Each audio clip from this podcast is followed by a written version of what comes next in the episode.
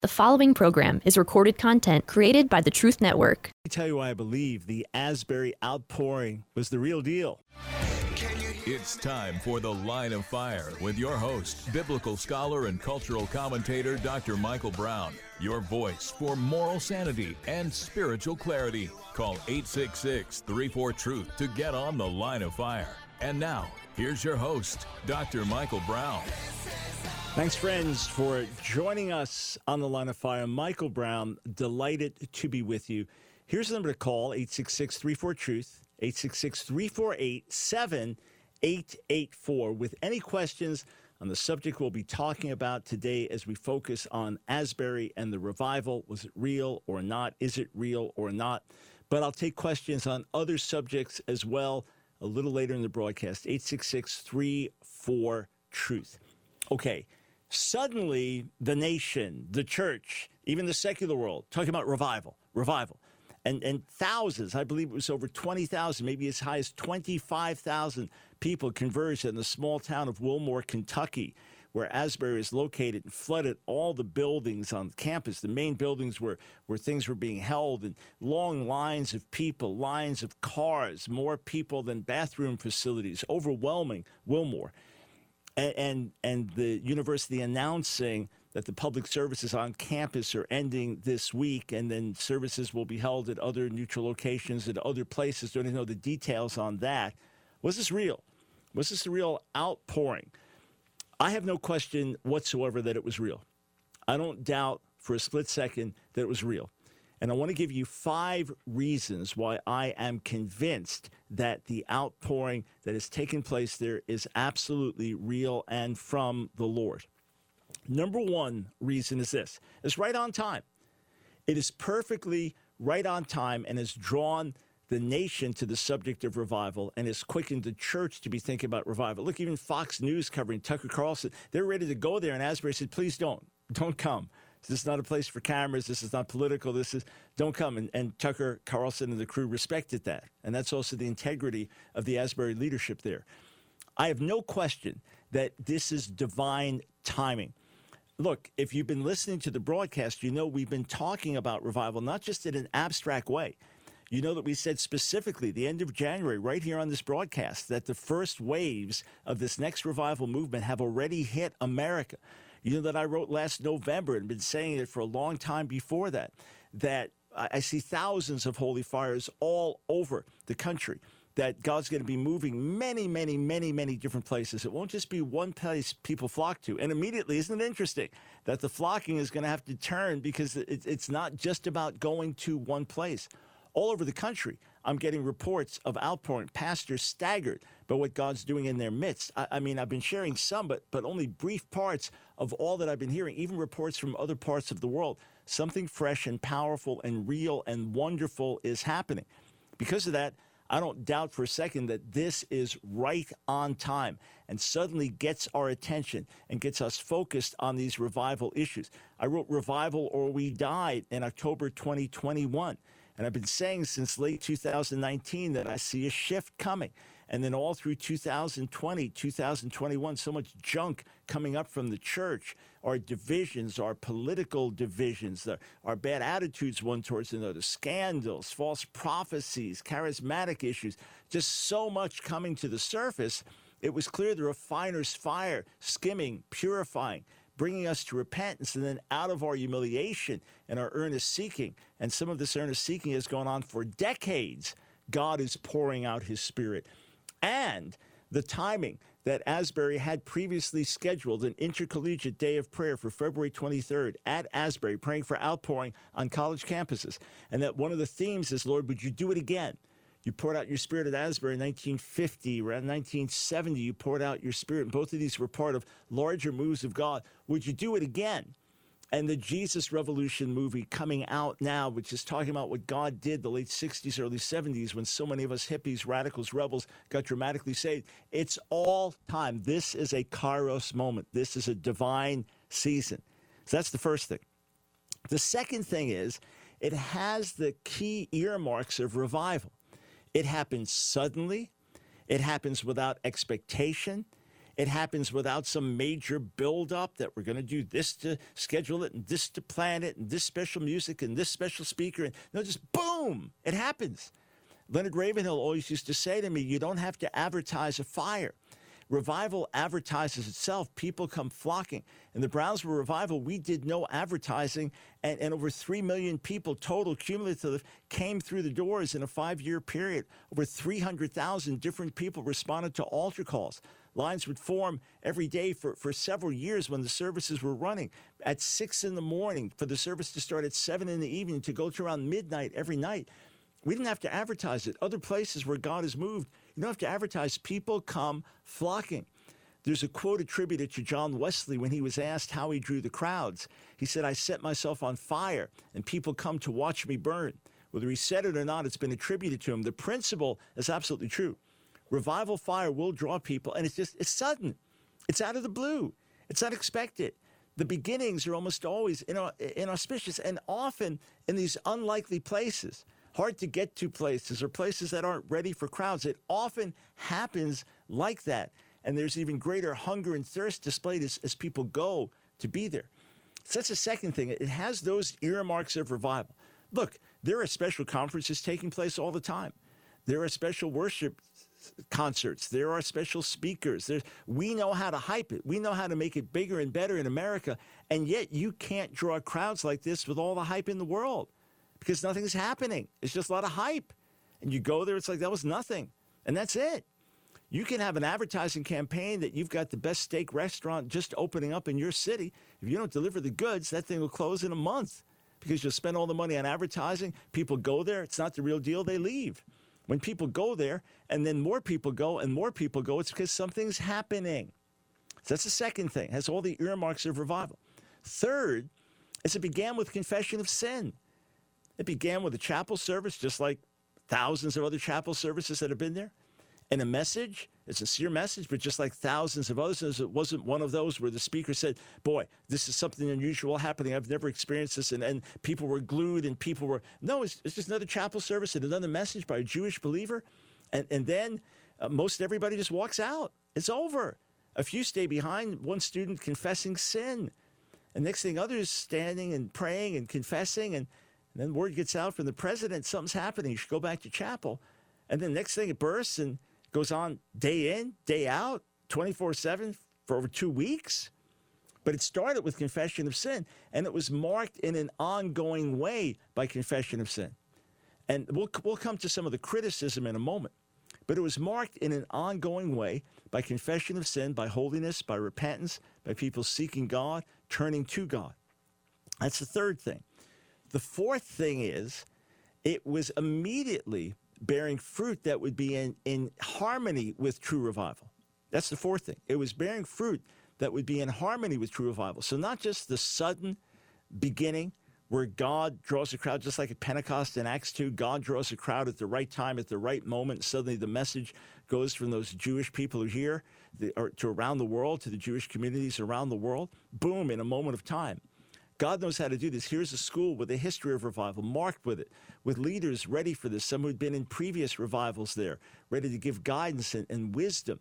So God pours out his spirit there. Boom, suddenly having the earmarks of revival, starting with confession, drawing the crowds. But then I'm hearing from colleagues of mine, rock solid believers, men and women of God with decades of life and ministry experience. And they're saying, we're encountering a heavy presence of God there. And it's marked by a sense of holiness, and people are repenting of sins at the altar.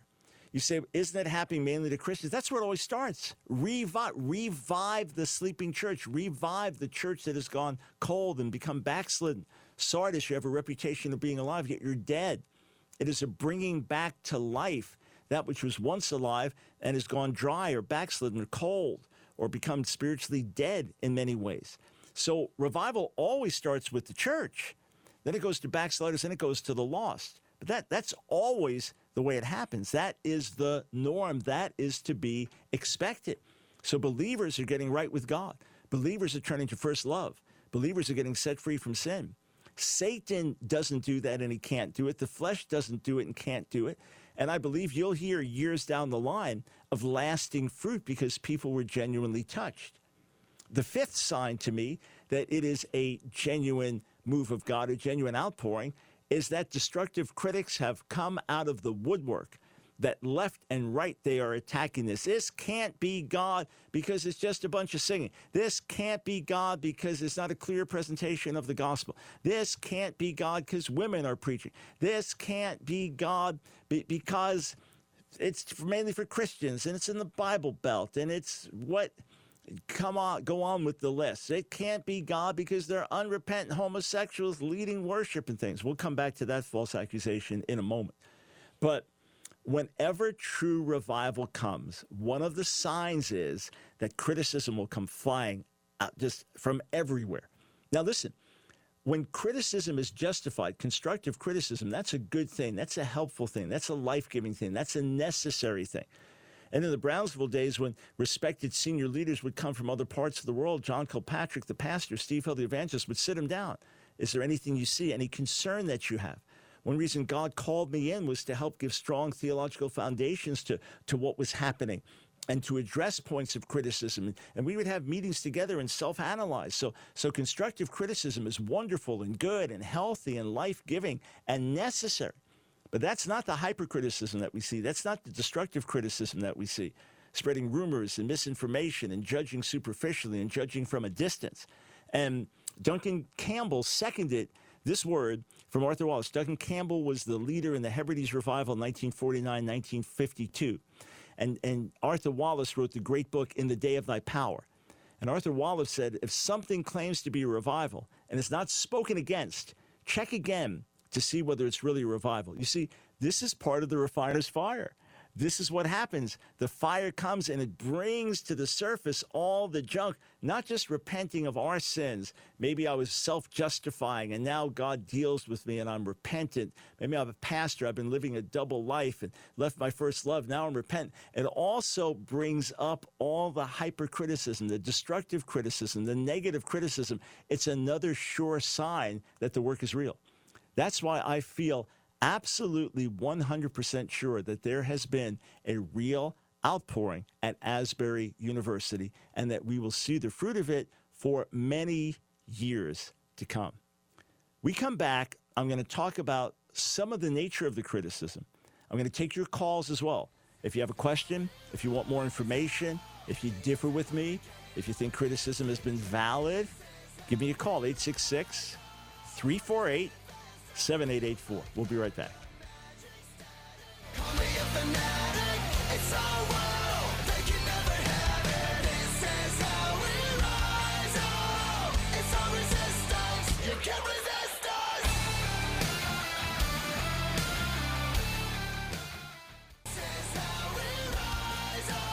It's The Line of Fire with your host, Dr. Michael Brown.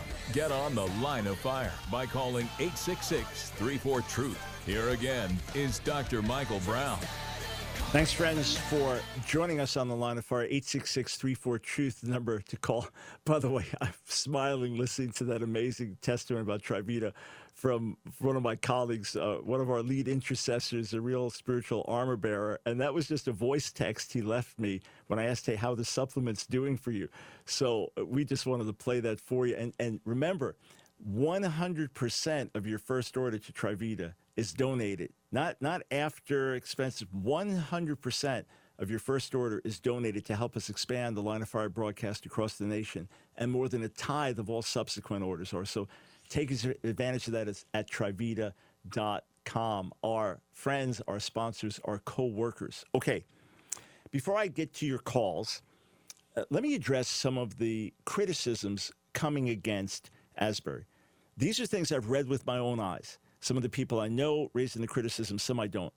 One is there's so much emotionalism. There's so much emotionalism. Well, uh, emotionalism is getting worked up over nothing. Emotionalism is not based on truth or response to what God is doing. That's just getting everybody worked up. Come on, everybody, shout, shout, do, do, do, and you get everybody worked up. It's working up a crowd, right? It is. It's not a response to truth, a response to God, a result of your encounter with God. But when there is a real encounter with God, there should be emotion. In fact, as, as one of my colleagues, uh, great Jonathan Edwards scholar, said when he was on the air with us a few months ago that according to Jonathan Edwards, lack of emotion makes the experience suspect. That, that here, when when you come under deep conviction of sin, there's going to be emotion. When you're grieving and repenting and realize you've offended God and others, there's going to be emotion. Lack of emotion would be a surprise. Here's a husband been away from his wife for three months, away from his kids for three months, uh, committed serial adultery, and now under deep conviction and repentant and pleads with his wife, "Can I can I come talk to you? I I, I I'm so broken." And she he comes home and he and he says, "Honey, I'm I'm um, I'm upset about what happened. I know it was wrong, and uh, it won't happen again." No, that's not what she wants to hear. She wants to hear this guy broken and in agony. I can't believe it. I just destroyed our marriage. I'm sinned against God. I've sinned against the kids. That's natural. Or if you've been bound by a sin for decades and you're set free, or, or like the lame man in the temple in Acts 3, you're, you're been, you've been lame from birth and now you're healed. What does it say? He went to the temple walking and leaping. You don't leap in the temple. Well, he was he's been he's been crippled his whole life, healed in the name of Jesus walking, leaping, praising God. The Psalms, the whole Bible calls us to joyful celebration and for weep and repentance and, and cry out to God. So the fact there's a lot of emotion, I would expect to see it. Well, it's just emotionalism. How do you know? How do you know that? Well, I discern. Well, I discern your discernment is wrong. Is that is that, is that going to be a battle? Well, I discern that your discernment of my discernment is wrong. That's that's just baby stuff. All right. We got to do better than, well, I sense it's not right. Well, 10,000 people sense it is right. We got to we got to check biblically. We got to look at it biblically.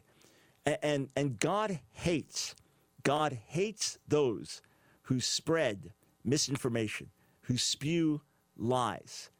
God is dead set against it. Read Proverbs 6, 16 to 19. In fact, the same word, toeva, that's used to describe homosexual practice in Leviticus 18, 22, and 2013 as something detestable or abominable, abomination in God's sight, that practice. It's the same thing that he says about shedding innocent blood in Proverbs 6. The same thing he says about those who spread dissension among brothers. The same thing about those who, who spread lies. This is serious stuff. Well, I saw a video. Oh, okay. Do you know the people involved? Have you talked to the people? How how do you know that it was emotionalism rather than a genuine response to God? Well, the song they were singing didn't have much to it. Oh, and God is unable to deal with someone outside of the words of one song, and maybe that person has been in the meeting for four hours, and God's been dealing with them. Well, I went there. I I was there for like forty five minutes. Didn't feel anything. How about spending several days and nights in the environment? How about taking in the overall of what's happening? How about listening to hundreds, thousands now of testimonies of lives changed and people encountering God, turning away from sin? How about how about that? You know how many people post lies and misinformation about me on online, maybe even in a YouTube chat at, at this moment? It happens all the time. I'm a public figure. It happens all the time. Sometimes by the minute online. No surprise. And by the way, if you're posting something, right, it gets held up. Maybe you have a link on it. Sometimes on YouTube, I'll notice comments held up, and it's something bashing me, but it's within our guidelines. I go ahead and approve it. it's here somebody bashing me, and I happen to see YouTube held up the quote because there was a link, and because that doesn't get posted automatically. I've approved endless things, differing with me, telling them why I'm wrong. Go ahead, and so much it is just based on misperception, misinformation. How would you like it if I got on national radio? And shared my opinion about you based on second or third hand information about your church, about your marriage, about your life, about your ministry, about your personal dealings. How ugly would that be? How despicable would that be? I remember one of my colleagues years ago, for the first time, was lied about online. He says, "He said, we got to fix that, Mike. We got to fix that." That I said, "Bro, this happens all the time. It's internet. You get slandered. You just know about it a little bit more. It's it's terrible. It's ugly in God's sight." But well, I didn't hear a clear presentation of the gospel. Well, how long were you there? How many meetings were you in? And how do you know that these people, many of the people there, have not heard the gospel day and night for years, and yet their hearts were hardened, and now in the presence of God they're being changed? Yeah, but there were women preaching. Yeah, and? Is a problem with that? Well, some people say so. I no, I don't believe there's any problem with women preaching. As long as things are done under proper authority, let him preach, let him be used by God. Well, you're missing the whole point. There were unrepentant homosexuals leading worship, and that's despicable. Okay. If you mean unrepentant homosexual, as in someone who is in a same sex relationship, in a romantic and or a sexual relationship with someone of the same sex, saying it is right and fine in God's sight, or they're going to do what they want to do.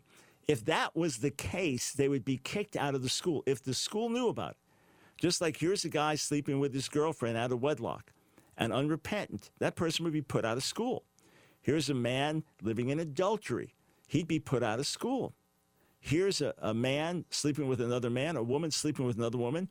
They're there, they're unrepentant, they're put out of the school. Asbury has very clear guidelines, both the university and the seminary. Yeah, well, I heard there were professors there, and, and some of them were soft on this and said God accepted same sex marriage. Those professors are out.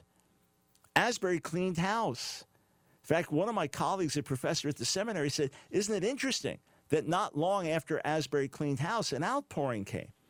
Yeah, there were some people with compromised positions. They may have been doing it sincerely, thinking it's right and pleasing in God's sight, but the fact is, those were compromised, sinful positions. They did not belong at that school teaching that, and they were put out of the school. But I heard there's a petition among students to bring them back. Some students want to bring them back, and the answer is no.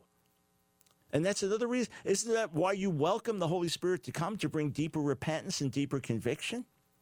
I say, but no, no. I saw on, on Twitter that somebody posted that there were queers participating. Oh, so you're going to believe what somebody posted on Twitter, and that's your authority.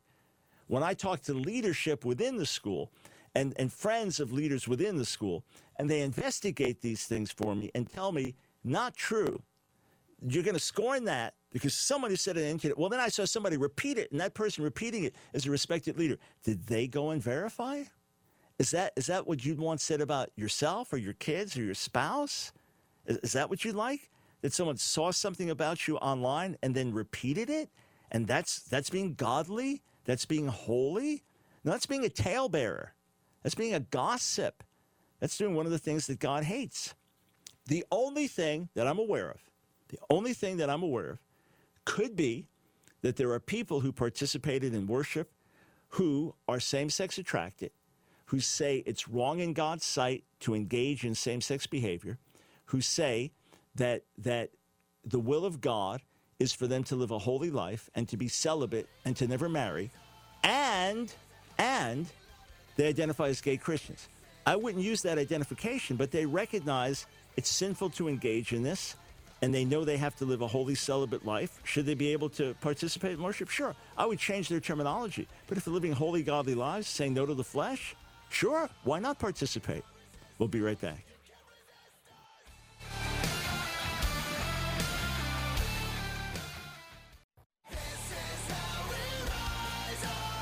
It's The Line of Fire with your host, Dr. Michael Brown. Get on The Line of Fire by calling 866 34 Truth. Here again is Dr. Michael Brown. Thanks, friends, for joining us on The Line of Fire, 866 34 Truth. A couple more comments, then I want to go to your calls.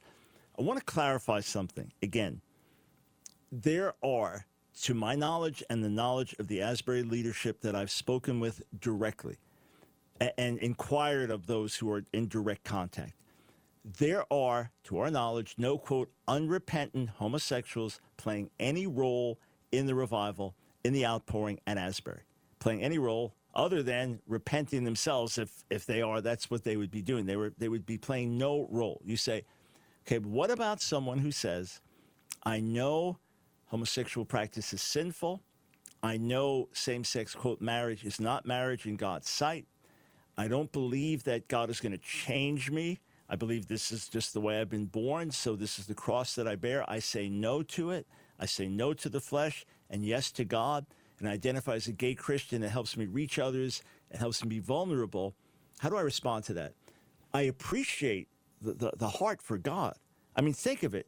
Let's just say you're 18 years old heterosexual and you get saved and you realize I could never have a romantic relationship with a woman. I could never have a sexual outlet that God will bless. I have to be celibate, holy the rest of my life. That's a pretty intense cross to bear, right? So this is what's happening with someone same sex attracted. And of course, I believe God can change them. And I know many cases where God does that, and, and sometimes gradually, sometimes dramatically. Uh, sometimes there's a, a lessening of same sex attraction to the point that they're attracted to the opposite sex. I know of some that, that saw the same sex attraction diminish and die, and they were attracted to one person of the opposite sex, and they married and they're happily married. So they're all different ways. And I know others that have not seen a change in same sex attraction, but they say no to it. it. They don't, it doesn't define them, it's not who they are. They're living holy, godly lives, and they're saying, hey, Jesus is more than enough for everyone. And Jesus calls all of us to leave everything and follow him. So this is just my expression of devotion to God. Nothing special about it. He's the Lord, and I serve him. I, I thoroughly honor that and commend that.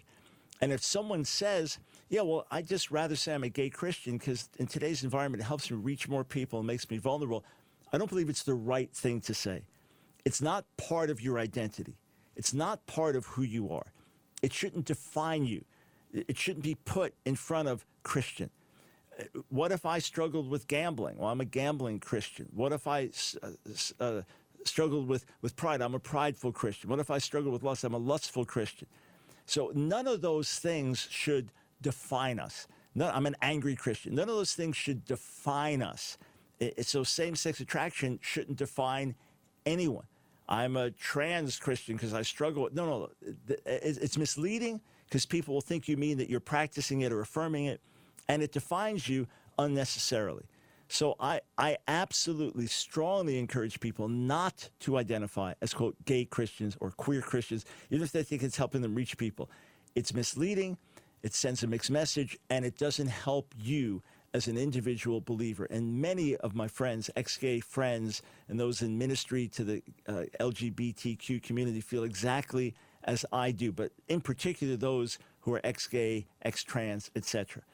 However, if someone identified in that way and was living a godly life devoted to the Lord and was involved in different aspects of, of church service and ministry, I, I rather they don't use that identification, but they're not disqualifying themselves from being used by God. They're living godly lives. They're separated to the Lord. They're saying no to sin, no to the flesh. They're saying for the rest of my life, I want to serve Him and honor Him with my body, my heart, my mind. So if someone like that was involved and then someone else misrepresents it, misrepresented, well, you got queers involved, that's just them trying to push their agenda. And then other people spreading it is just utterly irresponsible. This even drew a strong re- response from Professor Craig Keener, who is spending, oh God knows, probably 50, 60 hours a week working on his massive commentary on Mark. I believe it'll be the most comprehensive commentary on Mark in human history, just as his commentary on Acts is the most comprehensive in human history uh, even taking time away from that to be in the meetings, but then wrote me and said, Hey, I, I, I'm, I'm grieved by what some critics are saying and I need to respond. So he sent me the response. I sent him a couple of thoughts. He sent it to someone else, then he posted it. So this is grievous. it, it is serious and it is grievous when we just spread something that we heard, especially when it's that defaming, and especially when Asbury did clean house, did fire professors that did not hold to their standards, and has a very clear standard on biblical sexuality and morality, one that should be applauded. And of course, the seminary does as well. So be careful. Be careful not to spread hearsay, gossip, misinformation. I, I want to just read this to you from Proverbs 6. Remarkably, when I posted this the other day and how God feels about this, I had people saying, "Oh, you just don't want to confront things. You just Oh, hang, hang on. I've spent most of the last 50 plus years confronting issues and confronting people in private and in public.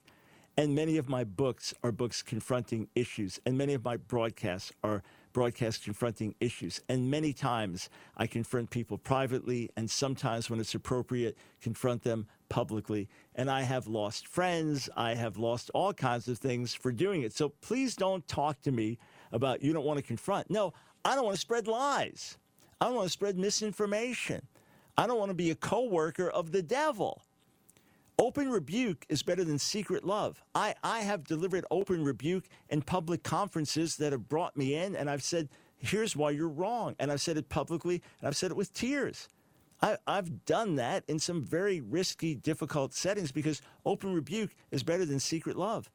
And The kisses of an enemy are profuse, but faithful are the wounds, of a friend. Proverbs 27, 5 and 6. So I'll call things out, hopefully with love and grace, and obviously with truth. I'll call them out, absolutely. And now I'm calling out destructive criticism. I'm calling out when, when we are co workers of the devil by spreading misinformation or hearsay or opinion, destructive opinion. So look at what's written in Proverbs chapter 6. Proverbs chapter 6, beginning in verse 15, uh, 16, excuse me. And remarkably, after posting this, I decided to follow the thread myself on my personal Facebook page and the Ask Dr. Brown page, and I had to remove all kinds of comments.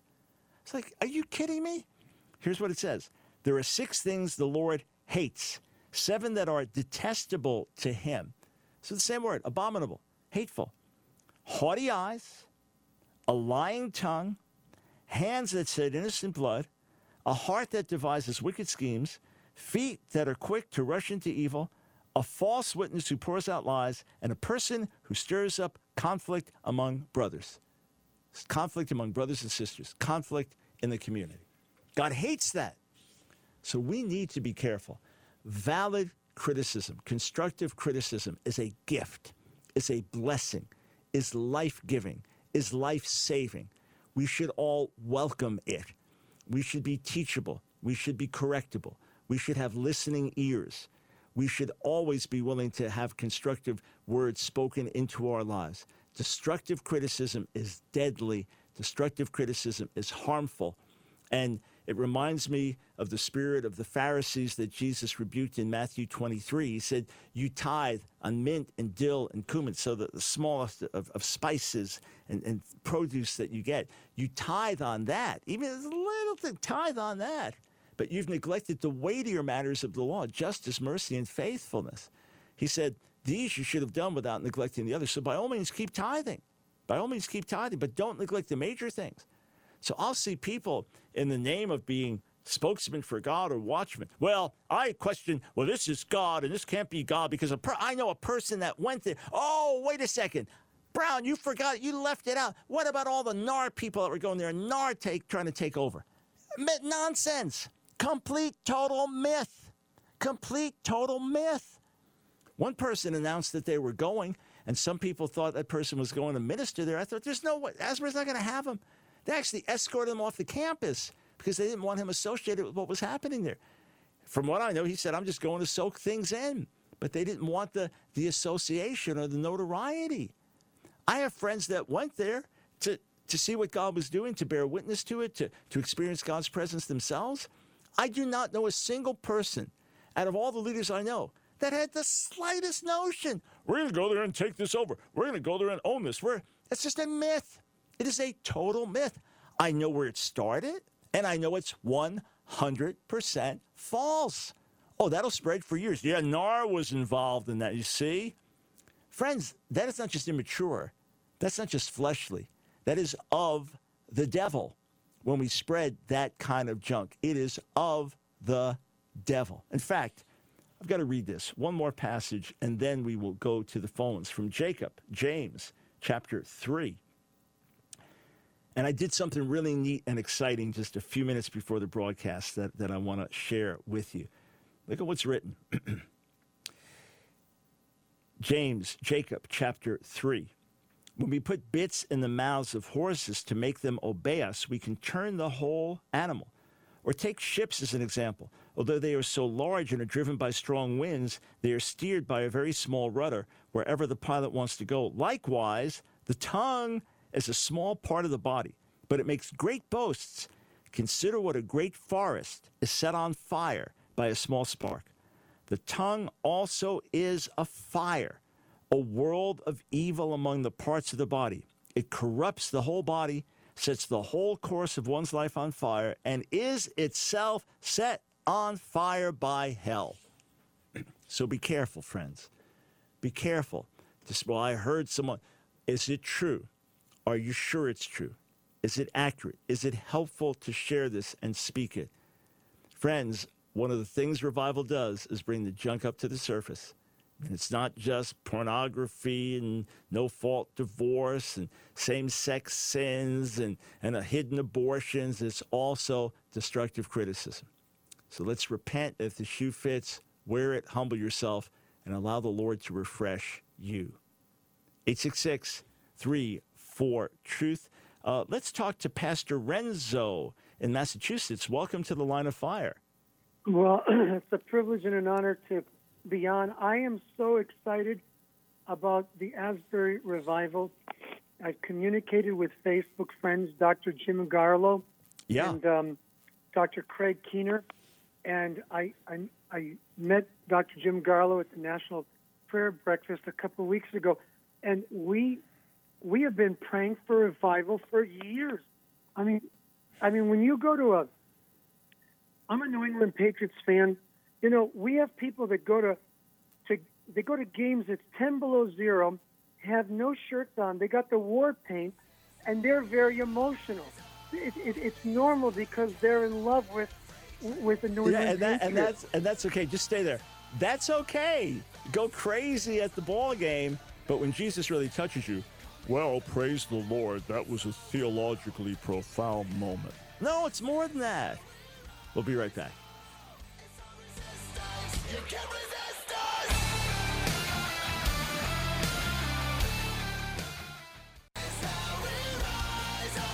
It's the Line of Fire with your host, Dr. Michael Brown.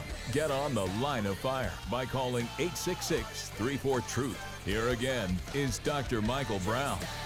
Yeah, I, I'm in regular contact with Professor Craig Keener, one of the world's foremost New Testament scholars. He's been there in person. In fact, he was helping Usher there at the meetings, took a week off from his Mark commentary work just to be there in the meetings and to see what God was doing. I'm in regular contact with Jim Garlow, nationally, internationally respected leader, meets with world leaders on a regular basis, was there at Asbury in the 70s as a student, knows the leaders there and and and he's vouching for the reality of what God is doing. So so pastor, you were saying that all these years we pray for revival outpouring. I've been saying it's happening all around the country in different places. God draws everyone's attention to Asbury, and then people like that can't be revival. Why do we do that?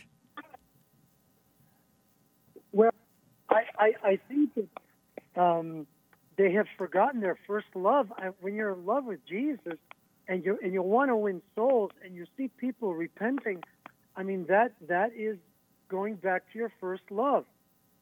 Yeah, it absolutely is. And and uh, remember this: we all do. If we, uh, uh, the Church of Ephesus, Revelation two, hardworking, orthodox in doctrine, tested those who claim to apostles, be apostles and were not. But God says to them, "I have this against you. You've forgotten your first love." That's what Jesus says. And because of that, they were going to cease being a church. So it's very serious. Very serious. Hey, thank you, sir, for the call and the good word. Okay, so what did I get to do right before service? I signed our first 157 pre orders. There'll be more to come, but sign, these will be sent out immediately so you can still pre order a signed numbered copy. The book releases to the public in what, oh, about two weeks, a little over two weeks, but We've signed, so this is the first edition. We only do this with first printing, signed, numbered, pre-ordered with a scripture verse for you. So you can get get hold of that at our website, askdrbrown.org. Why so many Christians have left the faith. So the books are on the way. I was looking at some of the names. Yes, so glad to send it out to you. So thanks for your pre-order. It's also a way to help sponsor the broadcast. So go to askdrbrown.org. Just click on store or call 800- 5385 ask that's 800 538 5275 and pre-order as many copies as you like. Why? So many christians have left the faith. All right we go to uh, michael in san diego california. Welcome to the line of fire. Hi, this is Michael. Can you hear me? yes i can. Go ahead. Hi, my question is in Isaiah 6, Isaiah sees that the he sees a vision of the Lord seated on his throne, and the robe of his uh, the temple of his robe filled the temple. So that means that God is inside his temple. Now, I assume that this temple is in the heavenly Jerusalem, but in Revelation 21, John sees the heavenly Jerusalem. Uh, there's a new, new heaven and new earth, and the heavenly Jerusalem descends to the earth. But he says there's no temple uh, in the new Jerusalem. So did God just erase the temple, or what happened to the temple? And furthermore, he says not only is there no temple, but the reason there's no temple is because the Lamb himself is the temple. But in Ezekiel, I think 43 or 44, uh, it says that uh, the millennial temple will be the eternal dwelling place of God. Uh, Right. So- yeah, I can, I can help you sort those out. Yep. So, number one, Isaiah 6, I assume was the earthly temple in Jerusalem. And Isaiah went in there and saw a vision of God in the temple. So, God appeared to him in the temple, which made it all the more shocking. If it was a vision of the heavenly temple, well, there is a temple in heaven now that God dwells in. The book of Revelation describes it in different ways. But there won't be a temple in the New Jerusalem. So there is a heavenly temple now, and God dwells in his heavenly temple. The earthly temple was a model of that, a tavnit in Hebrew, built according to this pattern. And then, uh, in my view, Isaiah went into the temple in Jerusalem, and to his utter shock, the Lord appears to him. He sees him there. But it could have well been a vision of the heavenly temple, which exists now. In the future New Jerusalem, there won't be a temple. The millennial temple is just that. Anything saying everlasting just means for, for ages and ages and ages. So during the thousand years of God's reign on earth, there will be an earthly temple in Jerusalem where God himself will dwell. But in the eternal age, the New Jerusalem, there won't be a temple. The Lord himself will be the, the temple. The, the whole place will be his dwelling place and will be with him directly. Hey, thank you for the questions. I appreciate them. Uh, let's go to Paul in Florida. Welcome to the line of fire. Hi, uh, can you hear me? Yeah, I can. Great. Um, so I've known you for a while, off and on. We don't. You would probably not remember me, but we met Christ for the Nations in Long Island years back. Also in Jerusalem, um, pre-COVID, uh, at uh, Encounter Conference where you spoke. Anyway, I gave you a book there. I've written another book since then called Inappropriate, uh, which I'd love for you to read. But this is a, this is something that may seem off topic, and the only re- reason I am even bringing it up is because I highly value you, your faithfulness to your calling, Mm-hmm. uh, the, the depth of sincerity and knowledge and experience. Um, and so I just preface that so you know I'm not a newcomer. Yeah. Um, but um, I not, by the way, I recommend what we I do Israeli advocacy tours. And Yeah, um, just tell you what, though, just just because the, the clock is ticking, I'm sorry. I, I know you wanted to say something positive uh, and about one of my books, but just dive in. I fully appreciate the spirit Okay. which you're speaking. I just don't want us to run out of time. Okay? Great. Yeah. okay, awesome, awesome. Yeah. Yeah. Yeah. Okay, so the intro music to your program is what Mhm. troubles me. Yeah. Um, and, you know, I don't want to be the critic, but I really feel it's not in keeping with your message and everything else that I could say and more uh, regarding the, the level of excellence. mm-hmm. I think it's a distraction. Uh, I can't understand the words. I've asked others if they could tell me what they're saying. I know I've had conversations with your staff. They've sent me the lyrics. Uh, I wouldn't have known them if I didn't read them. Mhm. And you know, the guys that do it and all that, they're high level believers and whatnot. That's not the issue. It's it's what's been produced. To me, is is totally out of course with what you represent. Got it.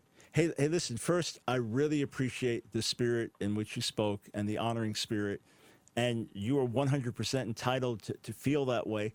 I don't take it lightly. I only say this: uh, number one, we have overwhelming positive feedback on it. In fact, when we when we first launched it, people were flooding us with "We love Skillet. Thank you for playing this." So for for every one negative comment we get, which is here and there, and I, I don't mean you're being critical or anything wrong in your attitude or, or approach at all, but we we passed this out to numbers of people from different generations to get feedback before we, we launched, and then we got overwhelmingly positive feedback. Uh, so again. That doesn't mean everything, but just so you know, in general, overwhelmingly positive. That's one thing. The second thing is, the Lord's really connected John Cooper and me and Skillet and me. And they are really on the front lines, getting to a lot of people in the world that we'd never get to, and bringing in every concert a clear gospel message without compromise. And this song was one that I said, "This is our message. This is how we rise up. This is this is our resistance against what's wrong and sinful and evil."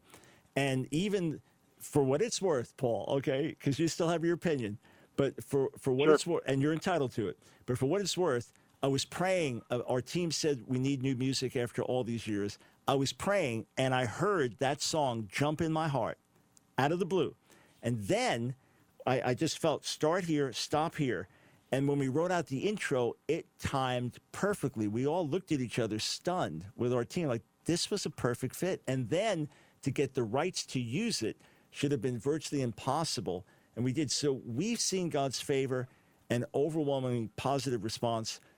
If just chew on that, if you still feel the way you do, hey, that's great praise that we'll have discernment to know God's best and don't let it distract you from from listening. So it's not that I'm deaf to your criticism. It's just we we did everything we could to filter things out. I really felt the Lord gave it to us. We had a lot of favor in receiving it, and it is in harmony. This is how we rise up. You know, this is our resistance to the evil in the world. So take it for what it is. If we have a difference here, we do it as mature brothers in the Lord. All right? I can do that.